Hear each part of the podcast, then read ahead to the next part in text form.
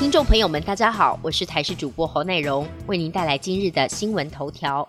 受到辐射冷却效应的影响，今天清晨最低温出现在新竹峨眉，只有五点一度。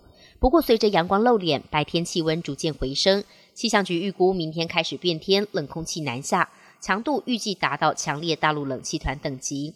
周六清晨，北部、东北部空旷，低温可能达到十一到十三度，局部有十度以下的机会。南部及东半部空旷地区低温大概十到十五度。虽然这一波冷空气会由湿转干。不过，气象专家认为水汽并不是非常充沛，预估山区的降雪几率比不上前几波，但北部高山像是太平山还是有些机会。印尼日前单方面宣布移工零付费政策，今天上路，包括移工的来回机票、海外中介费等十一项费用都由雇主负担，出估约七到十万元。引发争议之后，台印双方原定在昨天要召开第二次会议研商。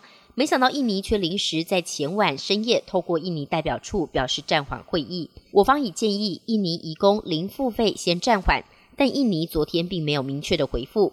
尽管传出印尼预计在今天召开记者会宣布暂缓移工零付费政策，但人力中介业者认为印尼吃定了台湾，态度傲慢。劳动部因为太弱势，一路屈居下风，只能被印尼牵着鼻子走。机车族注意了，台北捷运淡水新义线周边主要道路七千一百格的机车停车格，十八号开始将纳入计次收费，每次二十元，隔日起另计。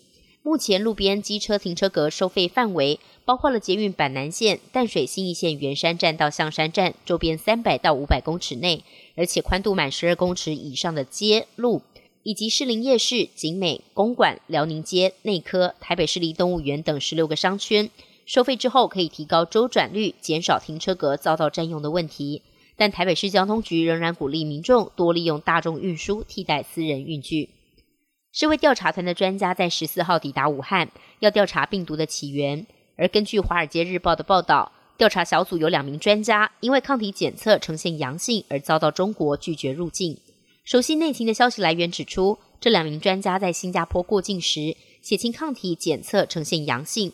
中国外交部发言人赵立坚表示，中国严格执行流行病预防相关规定，就算是世卫专家也不能网开一面。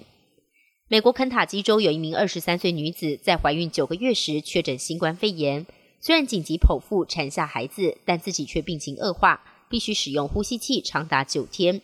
美国 CDC 指出，感染新冠的孕妇更容易发展出重症，但生下的宝宝同样染疫的案例并不多。至于疫苗对于孕妇的影响，目前资讯仍然很有限。专家也建议，如果考虑施打，还是要先咨询医师。法国总理卡斯特克斯十四号宣布，法国全国延长宵禁，原本十二月十五号就开始实施。当时的宵禁时间是从每天晚上八点到早上六点，不过从十六号起，至少十五天，全国宵禁时间都改为晚上六点开始。跟其他欧洲国家相比，法国的疫情虽然比较不严重。但他们还是先发制人，采取严格的防御措施，希望可以避免进入第三次封城。本节新闻由台视新闻制作，感谢您的收听。更多内容请锁定台视各界新闻与台视新闻 YouTube 频道。